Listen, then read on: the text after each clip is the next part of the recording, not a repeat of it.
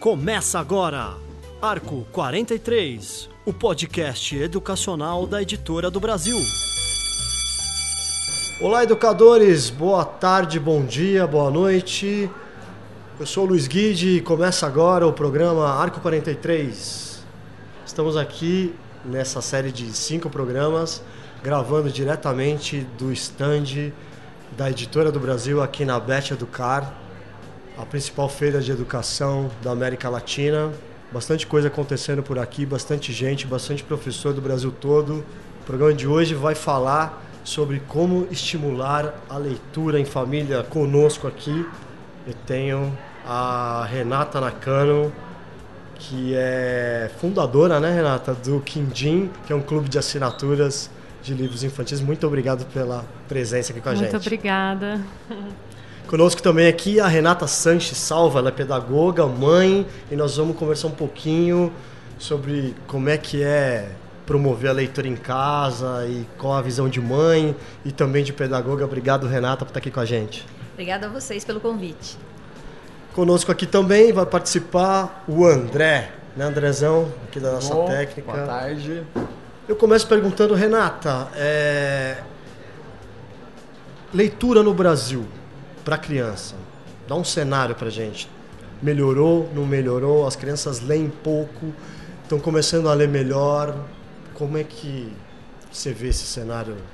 É, eu acho que a gente tem que é, pensar em leitura não só é, como uma codificação do alfabeto, né, decodificação do alfabeto. Acho que quando a gente pensa na leitura de modo mais amplo, a gente vê que, a gente, que o nosso cenário ainda é muito triste, né? Porque até pesquisas recentes indicam que praticamente três quartos da população brasileira é analfabeta funcional, ou seja, três quartos da população brasileira não entende o que lê.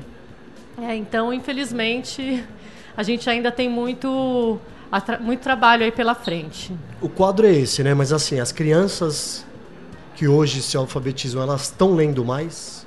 Olha, eu não conheço nenhuma pesquisa que indique algo, enfim, em relação, em comparação às crianças do passado. Talvez exija, eu não conheço, né?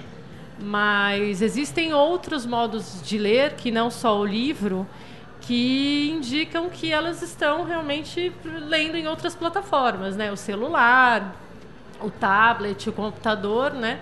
São ferramentas bastante presentes no cotidiano. E que são lidas, né? São leituras. Né? Hoje eu toquei com duas Renatas. Fala. O que, que você acha, Renata? É, eu acho que a, a, a leitura, né? É, eu acho que tem de, diferentes leituras, né? As leituras que se, são feitas em casa, que eu acho que depende também muito da família, né? O quanto a família lê, o quanto a família também é, tem esses portadores de leitura dentro de casa, os livros, as revistas, né? Que estão sumindo cada vez mais. É, eu acho que depende muito da família o quanto essas crianças vão ler. Porque eu acho que nós somos estímulos, né? E, e quanto mais nós fizermos esse nosso papel dentro da sociedade de estimular a leitura, eu acho que facilita também todas as outras áreas para a escola, né? Sem pegar nenhum dado científico, pesquisa ou nada, se a gente é, observar, eu observo um pouco isso, é, adolescentes, crianças, a própria Bienal do Livro, quando você vai visitar, uma enormidade de jovens com livro na mão. Eu não via é, jovens com livro na mão há 20 anos atrás, em, em transporte público, por exemplo. O, o, jovem, ele tá com um livro mais na mão. E as editoras que lançam literatura juvenil, elas estão lançando mais demandas disso. Isso é um, talvez seja um indicativo de que o jovem está lendo mais ou não? Eu acredito que o, o, jovem ele lê quando ele gosta. Né? Eu acho que ele, ele não gosta de ler por obrigatoriedade. Né? Acho que os livros da escola precisam mudar um pouquinho. Né? Acho que as escolas precisam pensar um pouquinho em cima do que esse aluno quer ler. Claro que chega numa fase da vida, que é o terceiro ano, que é o ensino médio, que a gente precisa fazer outras leituras, mas eu acho que antes disso, a formação leitora, né, essa, essa questão de gostar de ler, nós precisamos ler dentro daquilo que a gente gosta. É, eu concordo. Eu acho que a gente tem que pensar mais eh, na leitura como um momento de lazer, um momento de prazer, seja enfim, prazer pode ter muitos uhum. significados, uhum. mas não como uma mera obrigação escolar, né? Quando a gente coloca a leitura como uma obrigação, ela perde muito, né? Principalmente eh, nessa capacidade de, de, de, formar leitores a longo prazo. Se a gente tem como maior formador de leitor o afeto, né? Então, eh, provavelmente o melhor modo de se formar leitores seja através dessas figuras de afeto, através do, desses momentos de leitura em família, uh, pode ser também um afeto não só uh, dentro de casa, mas uma professora querida, uma tia querida, uma avó que tem um olhar de encantamento por, pela leitura, pelo livro, enfim, por aquele objeto e contagie o outro com o seu próprio olhar, né? Eu tenho lembranças muito fortes da minha infância, da minha mãe lendo para mim e ela adorava algumas obras do Ziraldo que eu não entendia nada, eu não entendia porque que ela gostava tanto, mas ela lia para mim com tanta paixão e ria e se divertia que eu ria e me divertia pelo olhar dela. Anos depois eu fui re re reler essas obras e eu, ah, então era isso. E aí eu, o meu olhar já tinha amadurecido e eu consegui captar essas outras camadas de leitura que ela já que ela tinha de, enfim, que ela tinha pescado daquele momento de leitura compartilhada. Né?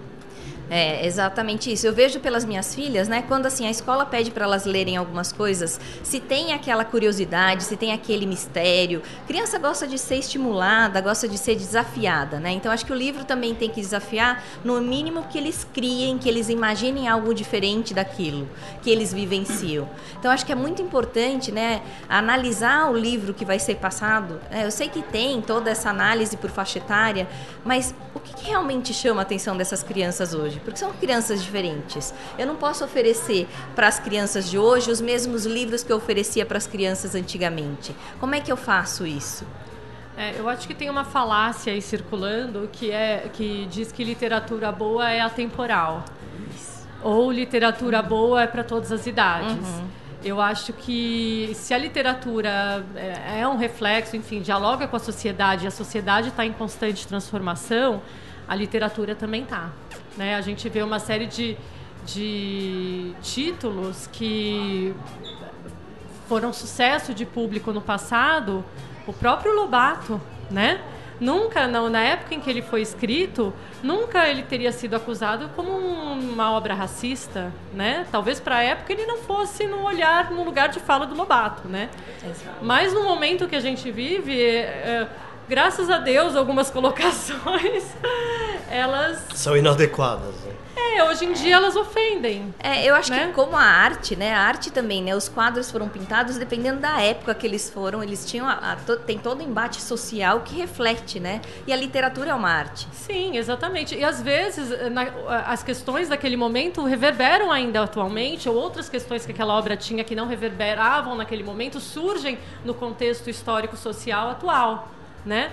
Mas isso não é uma regra.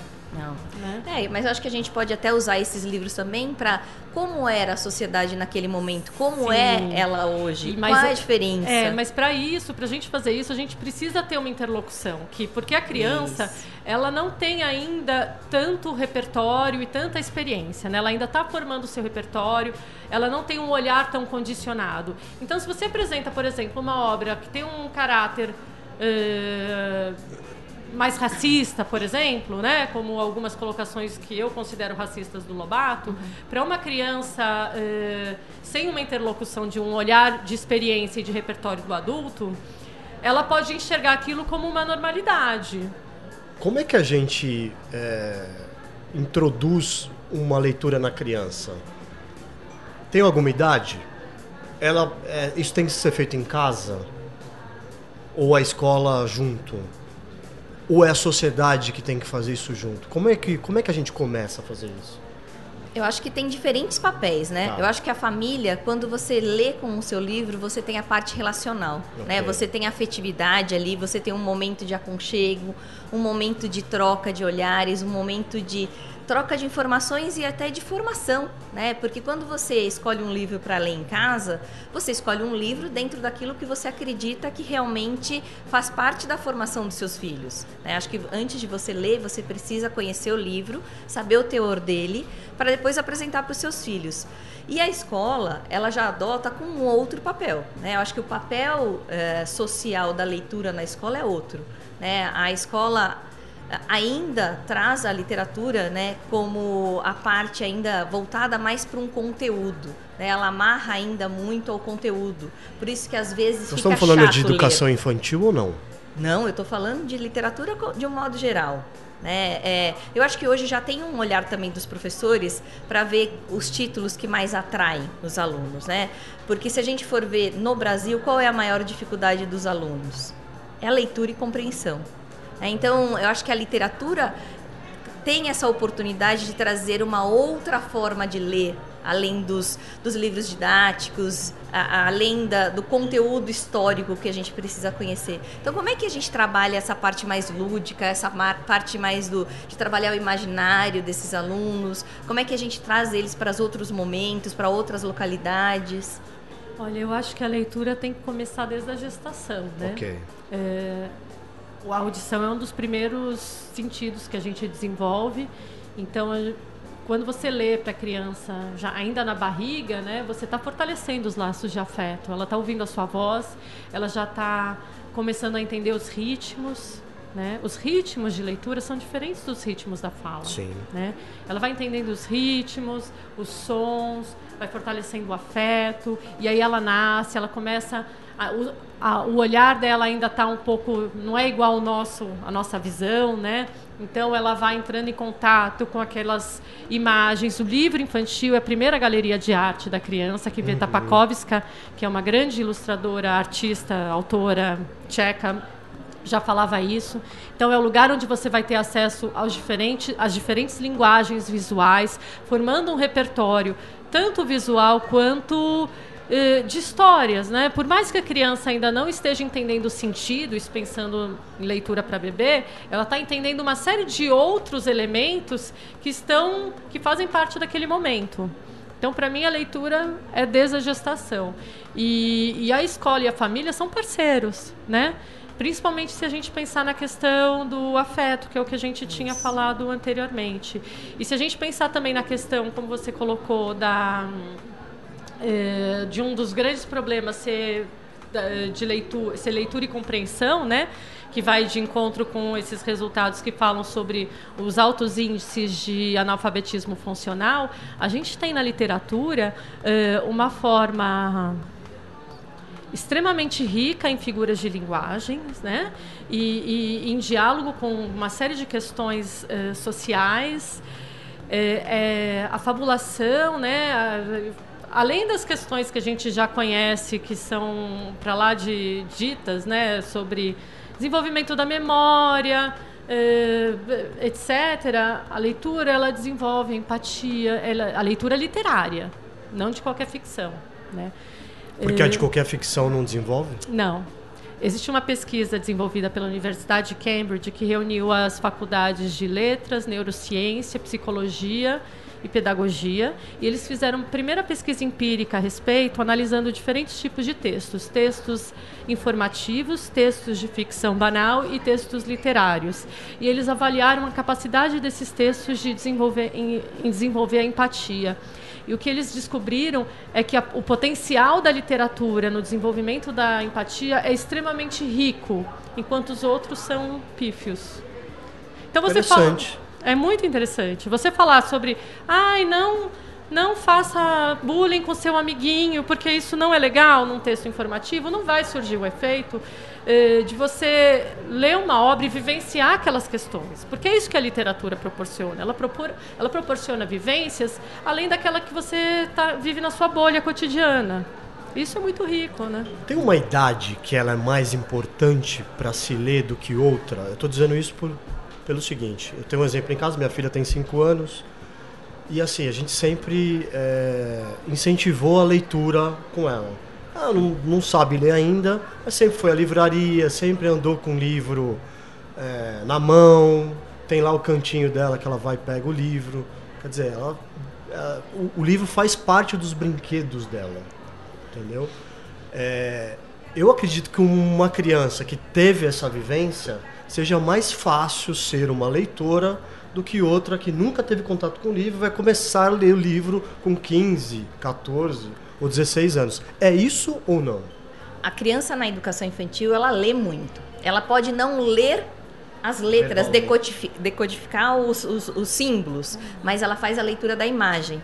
E nessa faixa etária, eles estão muito voltados para aquela questão da imaginação.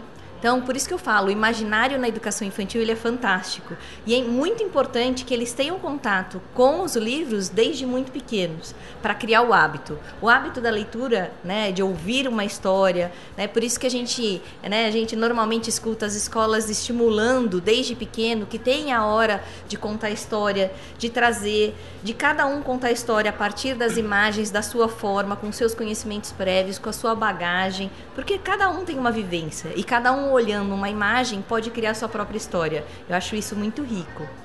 É, eu acho que toda toda idade é uma idade boa para ler. A gente conhece grandes leitores que começaram a ler tardiamente. Eu não sei se existe uma regra, sabe? Mas é claro que você ter o livro no seio familiar, com figuras de afeto, é, tratando desse objeto como algo comum no cotidiano, vai eh, gerar acesso, né? Muito mais do que aquele que não tem nem livro em casa. É... Eu acho que nem todo mundo, eu acredito nisso, né? Que nem todo mundo é, vai ser um leitor, vai gostar de ler. E não vai. Porque não vai mesmo. E tudo bem. Nem okay. todo mundo vai gostar de ler. Mas eu acho que todo mundo tem que ter o direito a gostar a de ter ler. o acesso a, a... Exatamente. Para você ter o direito a gostar de ler, né? Você precisa ter acesso, que é o que o Antônio Cândido falava, né? Sobre o direito à literatura. Você tem que ter acesso. É, eu acredito também que o hábito, esse, é, a leitura é um hábito. Né? A gente tem que desenvolver na criança o gostar e o hábito pela leitura. Eu acho que é muito importante, eu acho que os adultos que estão em volta das crianças, ele tem um, um papel fundamental nesse desenvolvimento do hábito. É, você vê diferentes crianças que, dependendo de onde elas estejam, se esse hábito é desde pequenininha, elas por si só vão atrás dos livros. As outras que não têm esse hábito em casa, podem até, os pais podem até ter muito acesso, muita formação, mas se não tem o hábito de leitura, normalmente os filhos acabam não querendo ler. Porque hoje também as crianças estão muito imediatistas. Uhum. Né? Elas querem saber a resposta do livro no final, o final do livro bem no começo. E é, é, uma linguagem diferenciada da internet e do mundo que elas vivem, né? Porque é, é um momento que você tem que trilhar as páginas do livro para conhecer a história. Acho que ela, ele é bem diferente, né? É, são mundos diferentes, né? A gente tem um pesquisador chamado, é, acho que é o Perry Nodelman, que ele tem um livro chamado Desaparecimento da Infância e ele fala ele escreveu na década de 70, em que ele falava sobre o advento da cultura da imagem. Então, se antes a gente vivia a cultura da escrita, em que, ia, é, que significa que as informações eram passadas, transmitidas através da escrita. E com isso, é, o nosso modo de pensar era influenciado também. Quer dizer, as, é, tinha uma maior profundidade, a necessidade de uma concentração por mais tempo algo que a cultura da imagem passa a não trabalhar mais, ela trabalha outras coisas. A gente tem acesso, uma, ainda mais hoje, que não é só a da imagem, mas é a era da informação, é o digital, a gente tem acesso a muita informação. Uh, nem sempre com a gente vai buscar uma profundidade, em geral é raso, quer dizer, todo mundo é especialista em tudo e não é especialista em nada. Então, assim, todos esses paradigmas estão mudando e estão mudando de uma geração para outra e neste momento. A gente ainda não sabe muito bem, né? Como, como lidar com isso, né? O André quer fazer uma pergunta. Isso, eu queria aproveitar o gancho da Renata Sanches, Sim. mas a pergunta é para as duas. Você estava falando de muito pais, muitos pais que têm acesso, têm acesso à leitura, têm, têm condição de comprar quantos livros quiserem, ou, e, mas acho que uma das dificuldades é pais que têm hábito da leitura para poder incentivar as crianças a fazer isso. Existe uma, de quem seria o papel de incentivar os pais a, a, ler ou a incentivar os filhos? Você acha que é da escola, é da sociedade? Então, eu acho que isso daí é um hábito que se cria quando é pequeno, uhum. né? Eu acho que assim, isso é, não é, é, é a gente vai falar, né? O que vem primeiro, o ovo ou a galinha? Porque assim, os pais pais hoje já foram filhos ontem. Então, assim, eu acho que esse hábito ele tem que ser criado na infância. Para mim, a infância é um período muito importante para você definir alguns hábitos e algumas habilidades, né, que essa criança vai ter futuramente. E se essa criança lê, se ela tem acesso é, porque hoje eu vejo, mesmo entre os nossos amigos, muitos, é o que eu sempre falo, têm acesso, poderiam comprar livros, mas não compram né? Acabam comprando a brinquedos. Da valorização, é. Exatamente, é. não tem. Eu acho que a gente precisa, eu acho que nós estamos num momento sim que isso está mudando. Mas ainda o livro, ele não tem um estímulo muito grande para você dar de presente, por exemplo, num aniversário. São poucas pessoas que dão de presente um livro de literatura no aniversário ou que gostam de receber livros. É, eu não sei, Renata, como é que é para você. Renata de, para, de Renata, de Renata para Renata. Renata. Renata para Renata. Eu acho que a gente tem vários problemas aí, né? Eu concordo que os hábitos que a gente cultiva na infância, eles, eles têm muito mais poder de, de, de continuar a vida inteira.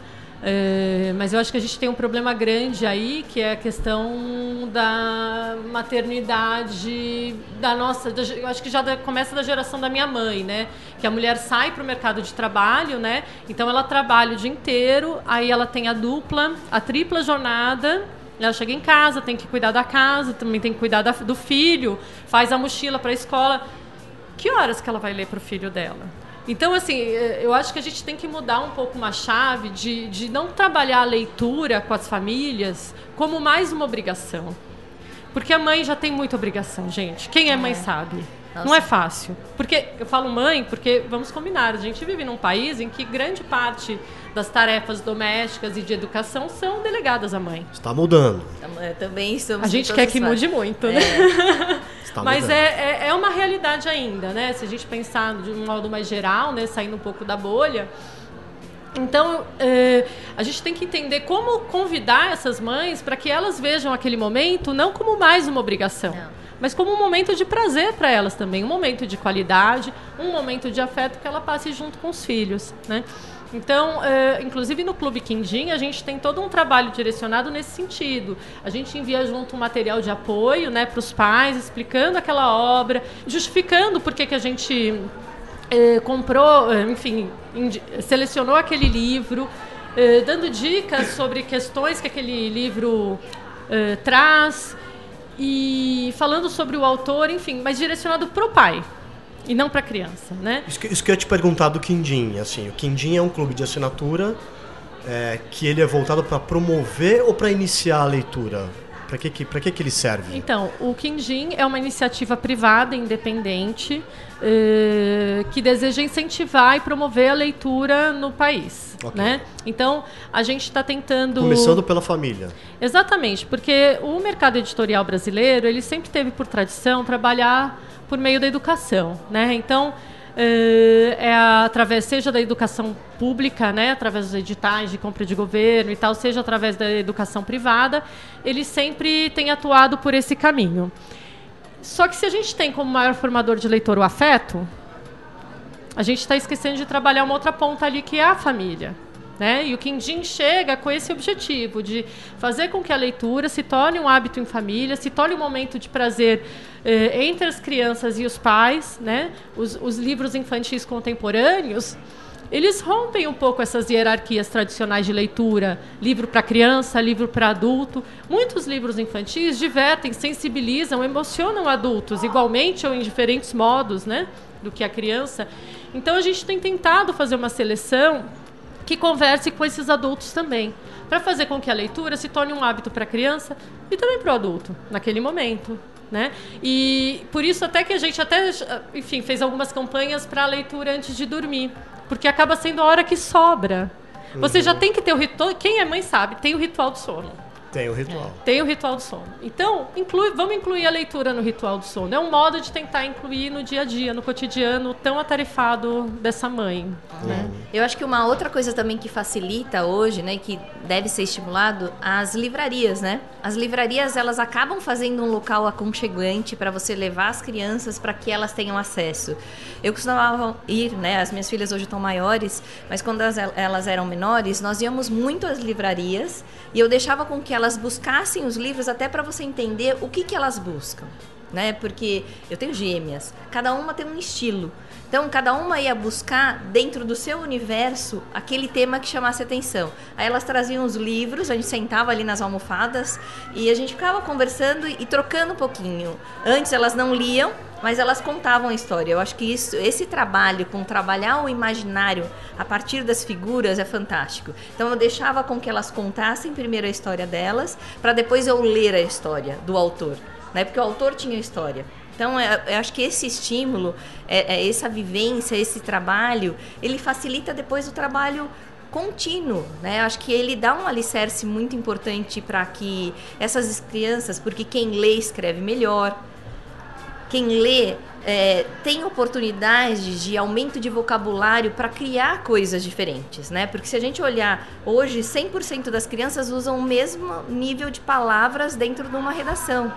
O que, que, é isso? É falta de leitura. Só a leitura vai te dar uma amplitude de vocábulos. Não, a gente não pode dizer que é só leitura, né? Porque hoje tem os filmes, tem as séries, tem os sons, tem as músicas. É, acho que todas as outras, é, as outras formas né, de, de trocas são importantes. A gente está falando, é, tá falando da pesquisa de Cambridge, que, da literatura literária.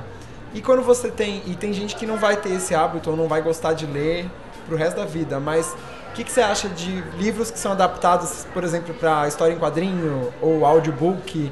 Isso, isso ajuda de alguma forma ou é um jeito de facilitar apenas? Não, eu acho que tem de tudo, né? Tem, tem títulos bons, tem títulos ruins, tem livros que eu, é, tem filmes que eu prefiro a versão no filme do que a versão do livro e tem quadrinhos também que eu prefiro o quadrinho do que o livro original. Eu acho que são coisas diferentes. Uhum. Né? O quadrinho é uma outra linguagem, não é um romance uh, em que você tem apenas a linguagem verbal, né?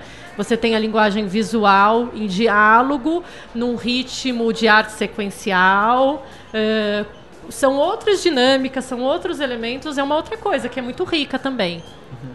E portas de, portas de entrada nós temos muitas, né? Essa é uma delas, né? Tem, tem muita gente que começa a ler com gibi. É, eu ia falar exatamente isso. Assim. Eu Sim, também. É. também. Eu lia muito. Meus pais, meu pai, principalmente, ele sempre trazia o gibi para casa. Então ele passava a comprar um monte de gibi. Eu e minha irmã, a gente tinha o hábito de ler gibis. E acho que a gente partiu daí. Gente, tem quadrinhos riquíssimos. Eu adoro até hoje. Esse mês, inclusive, a gente está entregando para os leitores fluentes uhum. um livro só de imagem, que é uma. É uma é, ele reúne é, vários quadrinhos do Trot, acho que é. Troche, hum. que é um artista latino-americano e que as imagens são riquíssimas em figuras de linguagem, traz ironia, traz metáforas, traz, sabe, são, eu, ele é incrível, ele é, ele é maravilhoso e a gente precisa dominar também a linguagem visual, ainda mais na era da imagem, né? A gente tem muitas eh, muita informação. Eu acredito que a imagem é uma linguagem, né? Ela tem as características que a gente precisa aprender, que as pessoas acham que ela é universal, mas não, cada cultura vai, vai enxergar de um determinado momento e a gente precisa aprender essas convenções também. O preço do livro no Brasil é uma desculpa para não termos leitores ou não? Então, gente, eu acho que assim, quando, quando você vai no cinema assistir Cars 2 e compra a pipoca do Cinemark mais o refrigerante, quanto que você gasta? 60 reais. 70. É. é. Só que você tem que pensar que é você, seu filho, talvez seu marido também. É, pessoa, né? né? Então, eu acho que é uma questão de valor. Exatamente, são as prioridades. Não prioridades, é o preço. Prioridades, é. não é o preço. É o valor. Por isso que eu acho que a gente não tem que trabalhar para que o livro seja mais barato. A gente tem que trabalhar para que o livro seja valorizado, né? Exatamente. E há vários modos da gente fazer isso. Né? Agora, se você perguntar para uma criança de 4, 5 anos, as, as, as a maioria das crianças. Você quer ver um filme ou você quer ler um livro? A resposta ainda, talvez na sua grande maioria, seja quero ver um filme. Quantas horas por dia a criança brasileira passa em frente à televisão? Muitas horas. Mais de cinco horas. É. Em média. São as babás eletrônicas. Em né? média. Mais de cinco horas. Você chega com uma criança dessa na livraria, na maior das boas intenções, e você fala: escolhe que, que ela vai escolher? O que ela vê. Isso. Ela vai. A Barbie, as princesas da Disney, os heróis da Marvel. Obras que mais reforçam clichês e estereótipos do que de fato desenvolvem um pensamento crítico e autônomo. Por isso a curadoria eu acredito nessa importância, né? Os pais também já são sobrecarregados, como eu falei. Também não dá para você cobrar mais da mãe. A mãe já, eu tenho certeza que a mãe faz o melhor que ela pode. Com certeza. É. É, é eu acho que esse papel realmente de leitura, né? A gente tem diferentes linguagens, diferentes leituras, diferentes fases da vida, né? Eu acho que é, eu falo que os quadrinhos até hoje eles fazem parte da minha vida. Eu adoro, Fazem, adoro pegar uma revistinha. Eu não posso ver uma revistinha que eu sento e eu leio. né? Claro Mesmo que os quadrinhos banais, quadrinhos de para humor bobo. Qualquer é... coisa, Qualquer né? Coisa. Mas acho que, acho que vale são hábitos. Por isso que eu é, acredito que Uma tem... placa na rua, um folheto. Tudo você está lendo. Tudo tá lendo. É, eu acho que hoje a... se lê muito e hoje se, se incentiva muito a escrita, né? Sim. Os grupos de mensagem estão aí. As pessoas escrevem errado? Escrevem errado. Mandam áudio, mas estão exercitando, elas leem, volta é, uma, é um exercício de comunicação e expressão rico. É. Eu diria que não é nem errado, né? Talvez, assim, às vezes tem um, um erro gráfico de escrita. Sim, mas, é. assim, acho que a, a forma de escrever é, num WhatsApp é muito diferente é. de uma forma formal de escrita, uhum. né? Mas eu acho que, assim, pelo menos eles estão escrevendo. Eu acho que quando a gente estimula de alguma forma, eu acho que a gente tem outras formas de estímulo a todas essas é, esses equipamentos, a todos esses, esses softwares, tudo que tem disponível hoje para as crianças estimulam de alguma forma a criatividade. Só que o livro tem um outro papel. Eu acho que cada um deles tem um papel diferente. É, e o livro, ele, assim, é, é, fato. Até se você pensar na memória, eu, eu, esqueci o nome agora do maior pesquisador de memória no país. Ele, a gente tem mil aplicativos, mil apps para desenvolver a memória.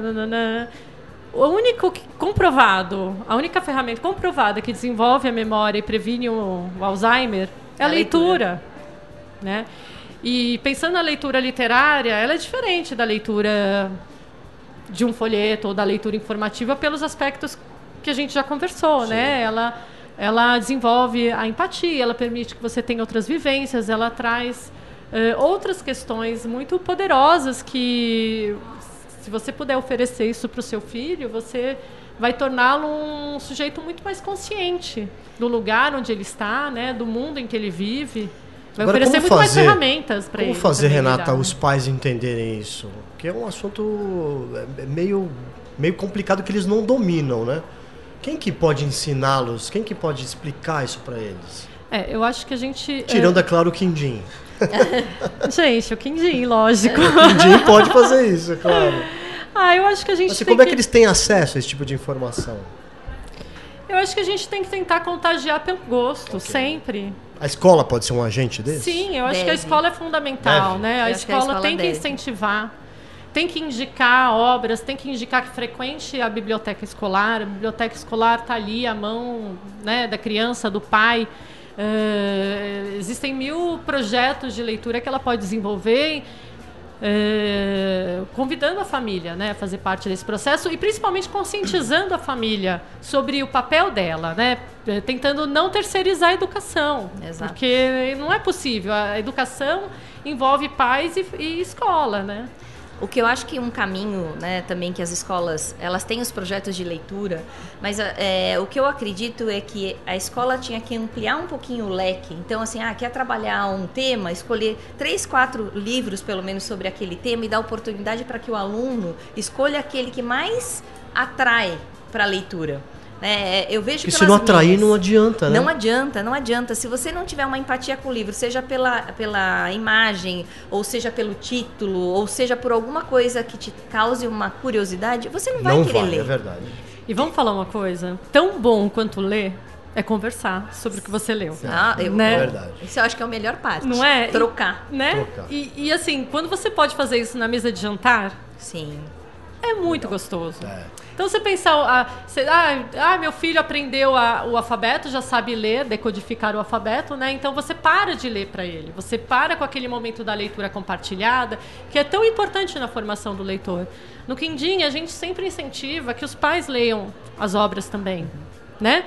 Porque, e, e façam desse o tema de conversa. Dali vão surgir, gente, tantos assuntos tantos assuntos que vocês podem conversar que vocês nunca imaginariam tratar desses temas. E com isso, um vai conhecer mais o outro.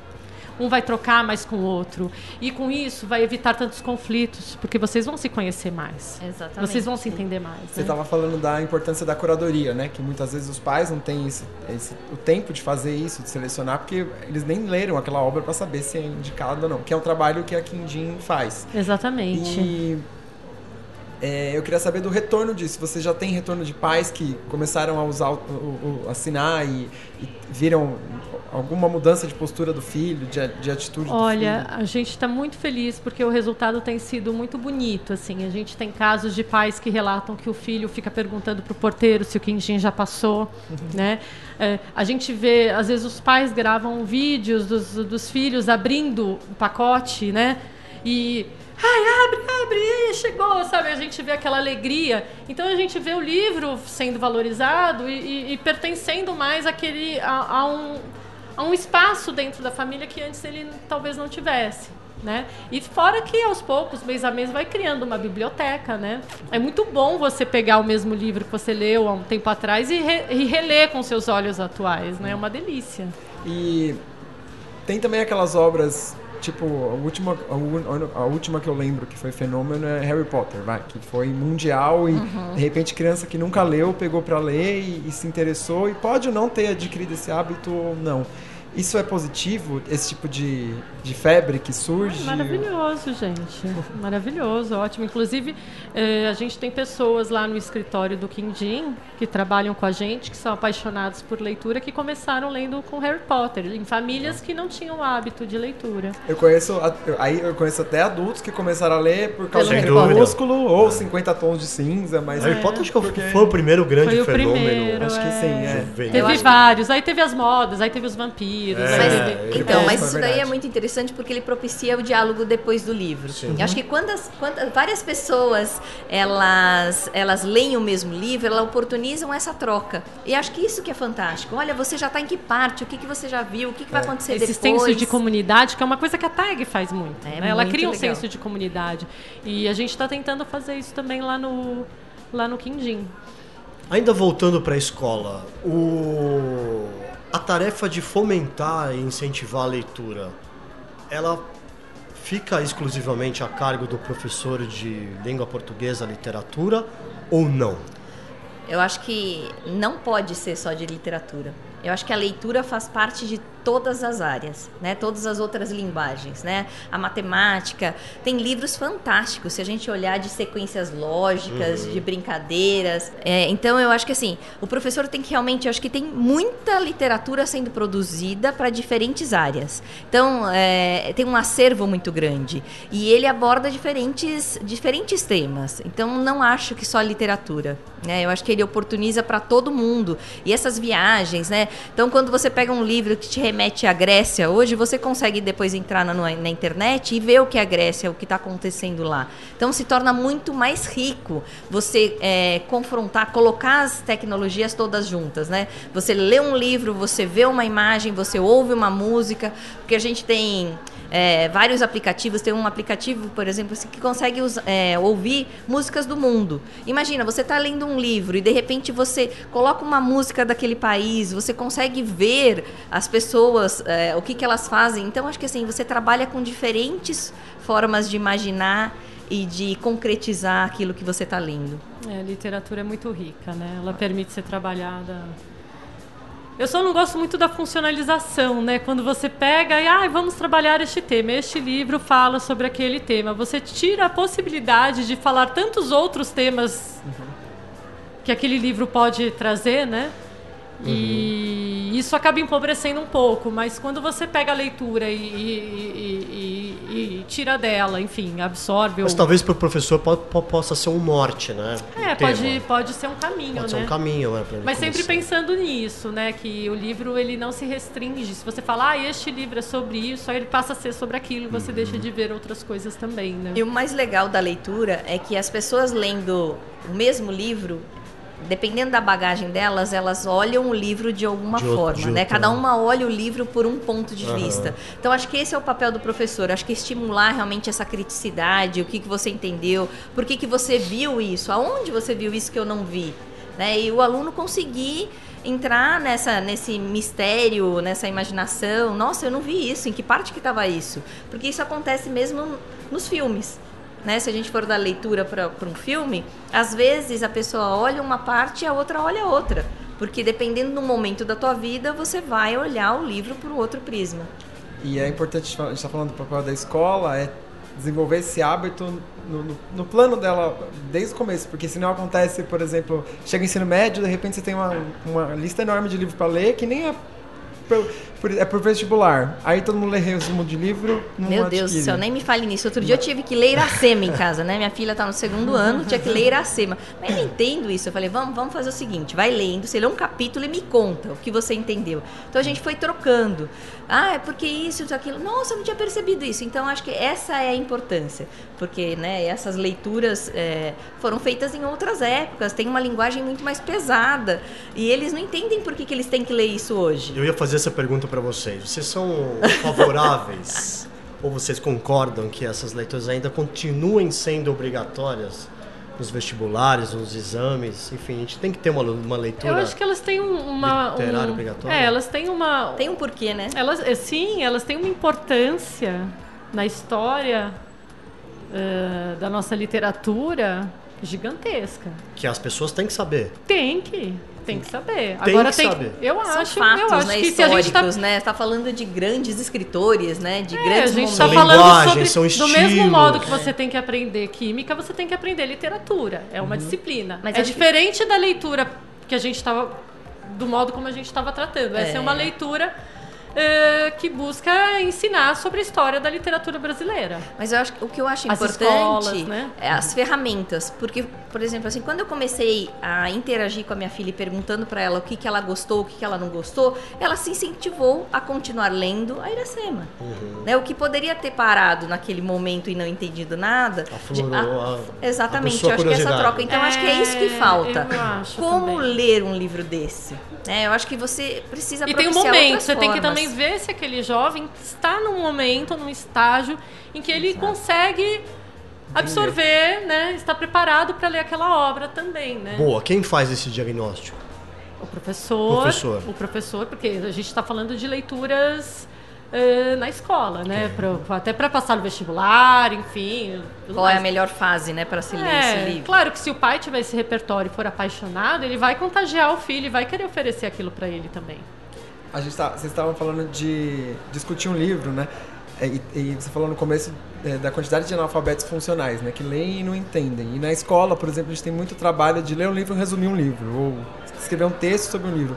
Isso é uma das formas, acredito, de você desenvolver, desenvolver a- a- esse entendimento do, do que a pessoa leu. Tem outras formas de desenvolver isso? É o debate, é, um- é escrever a respeito? Existe alguma outra forma? Ou esse é o jeito mais eficaz? É o debate mesmo?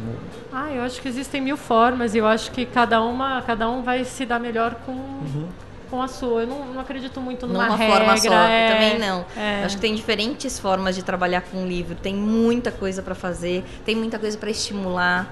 Mas depende muito do professor. Eu acho que aí os livros que são obrigatórios depende muito da postura do professor para que esse aluno Muito. entenda ou não. Muito. E é o que a gente falou, é sempre uma figura de afeto. Isso. E muitas vezes essa figura de afeto é o professor. É. Eu, tenho, eu fui marcada por uma professora de português, de literatura, eh, que me mostrou pela primeira vez a importância da linguagem, da estética da imagem numa obra literária, que foi quando eu li o Vidas Secas e tinha as ilustrações do Picasso.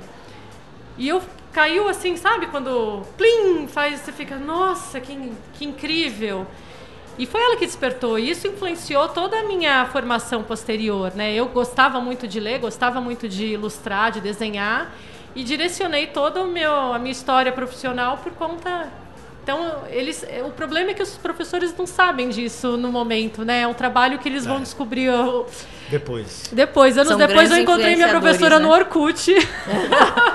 Orkut, Faz eu já estou tempo. velha. Faz, Faz tempo. tempo. E falei pra ela que eu tinha escolhido essa profissão e que eu trabalhava com, muito com livro ilustrado e que as aulas dela tinham sido muito importantes, especialmente aquela aula na minha vida, né? e ela ficou emocionada e tal, e foi muito bonito. Então, é uma é, referência, os professores são referências até para você gostar ou não, né? Eles são. E é pena que eles não ficam sabendo. Isso reverbera alguns têm, anos, né? Anos não, mas depois, alguns, né? alguns deles têm noção disso e trabalham para realmente conquistar esses alunos. Mas não são todos. A gente sabe que não são Ai, todos ainda que têm é muito guerreiro, né, é. gente? Muito, a gente estava vendo. É. A gente tem uma pesquisa sobre os hábitos de leitura em família que o Quindim desenvolveu e a gente fez uma parceria enviou para um mailing também da editora do Brasil e muitos professores responderam. Estava até dando uma olhada agora no, um pouquinho no resultado. Gente, a grande maioria trabalha mais de 44 horas por semana e não tem ajuda em casa para cuidar dos filhos. Não tem ajuda nem para cuidar dos filhos, nem para cuidar da casa. E não é só de uma pessoa terceirizada, não é nem da própria família. E sabendo que fora essas horas de, de aula ainda tem as correções de prova e tudo mais, realmente. E a grande maioria lê para os próprios filhos. Então, são, são muito batalhadores. São. Né? Agora, a gente. E políticas públicas, hein? A gente teve. A gente está passando por um momento meio conturbado aí na educação, meio, meio, meio, meio. A gente não consegue ainda identificar as coisas. Mas é, os governos têm feito alguns programas de incentivo, tem, né? Tem, sim. Tem, as, tem o PNL, PNL literário. literário, que foi que saiu. O governo, os governos nunca compraram tantos livros das editoras. Quer dizer, as políticas públicas existem. Precisa ver quando que esses livros vão chegar nas escolas e como eles vão ser trabalhados. Aí sim vem o trabalho da escola. Como trabalhar, como fazer, o, o, como fazer com que estes livros cheguem para os alunos, né? Porque o trabalho com, com o livro, por isso que eu falo que tem muito do professor. Uhum. Né? Então, o professor tem uma, uma grande parcela aí de incentivador, de, de realmente de ser um exemplo para que a criança e para o adolescente, para que eles queiram realmente ler e ler cada vez mais e coisas boas, né, de qualidade. É, eu acho que tem um problema também é, bastante grande, do meu ponto de vista, é, que é o modo como esse programa foi feito, né? O PNLD literário, ele simplesmente jogou fora anos e anos de experiência do PNBE, né? Eh, o PNBL tinha um problema que era não fazia o trabalho pós-entrega do livro. Eles tinham uma curadoria maravilhosa, eles entregavam livros para bibliotecas escolares de todo o Brasil, só que faltava esse trabalho posterior. Uhum. Em vez de implementar esse trabalho, não, eles começaram do zero, eles fizeram com que os livros tivessem que se adaptar a formatos pré-estabelecidos, né? E eles criaram critérios de avaliação bastante uh, diferentes daqueles que os estudos literários indicam, ou enfim, os estudos na área é, consideram ideais, né? Mas eu acho Tematizaram. Que, mas, mas, Renata, eu acho que de qualquer forma é um estímulo à leitura de qualquer forma, o livro chegar na escola é muito importante. Né? Seja é, ele esse, por um tipo de curadoria. Esse PNLD é, literário, ele, ele não chega nem na escola, ele vai para o aluno. Vai para o aluno, mas ele tem uma biblioteca da escola também, fica para a escola. Sim, mas assim, é ainda mais. Ele é. forma uma biblioteca, um acervo pessoal para o aluno, que era uma coisa que não que tinha não tinha antes. Eu acho que isso valoriza bastante. E você dar livros de qualidade né? Querendo ou não, tem uma curadoria feita ali é, na escolha desses livros. Eu acho que isso facilita que eles tenham acesso, mesmo que sejam poucos, mas que eles leiam. É, eu acho que assim, toda e qualquer política voltada a estímulo de leitura, eu falo que ótimo que tem, porque daí pelo menos eles têm acesso a material de qualidade. É isso. É isso. Muito bem. É... Terminamos aqui, nosso tempo acabou, infelizmente. Renatas, muito obrigado. muito obrigada. Renata Nakano, fundadora do Quindim. Muito obrigado pela presença. Muito obrigada Renata pelo Sanches também está aqui com a gente. Muito obrigado, Rê. De nada, foi um prazer. Valeu, foi André. ótimo aqui com o nosso bate-papo. Espero que todos que ouviram tenham se inspirado e, e leiam mais, né? E leiam mais, por favor. Leiam em família, leiam discutam na mesa de jantar. Leiam na escola, comprem livros, andem com livros, porque livro é muito importante. Obrigado a todos. Valeu, até o próximo programa. Tchau. Você ouviu Arco 43, o seu podcast educacional, uma iniciativa da Editora do Brasil. Nosso compromisso com a educação brasileira começa pelo nome. Acompanhe nossas redes sociais: facebook.com barra Editora do Brasil, youtube.com barra Editora do Brasil e o Instagram, arroba Editora do Brasil, underline oficial.